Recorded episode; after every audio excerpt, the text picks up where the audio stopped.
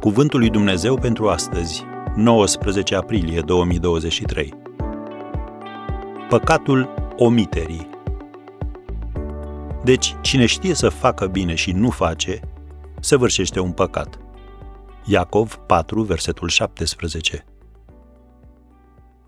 Majoritatea suntem înclinați să ne concentrăm atenția asupra păcatelor de comitere, asupra răului pe care îl săvârșim.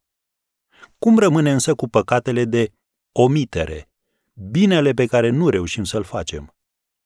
În pildele lui Hristos, când cineva era condamnat, lucrul acesta se întâmpla deseori din cauza unui păcat de omitere. Cineva a fost dat afară de la o nuntă pentru că nu avea haine de nuntă. Vezi Matei 22, versetul 12. Cinci fecioare au fost excluse de la petrecerea de nuntă pentru că li se terminase uleiul din candelă. Matei 25, versetele de la 3 la 11. Un slujitor care și-a îngropat talentul în pământ în loc să-l folosească, a pierdut totul. Vezi Matei 25, versetele de la 25 la 28.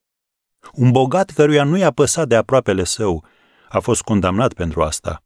Vezi Luca 16, versetele de la 19 la 24.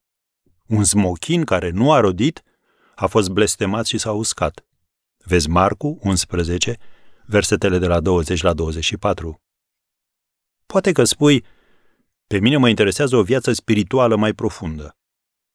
Ei bine, cea mai profundă viață spirituală este cea petrecută făcând bine altora. Și este baza după care vei fi judecat și răsplătit. Despre acel moment, Biblia spune, de fapt însuși Mântuitorul spune și citesc din Matei 25 de la versetul 41, apoi va zice, am fost flămând și nu mi-ați dat să mănânc. Mi-a fost sete și nu mi-ați dat să beau. Am fost străin și nu m-ați primit.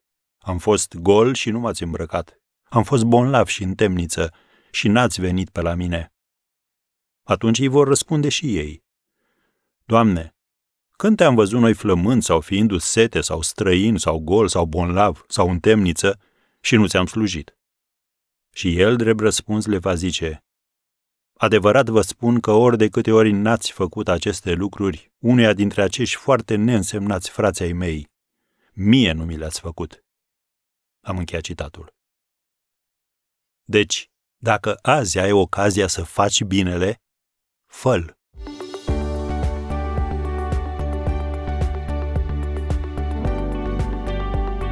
Ați ascultat Cuvântul lui Dumnezeu pentru astăzi rubrică realizată în colaborare cu Fundația SER România.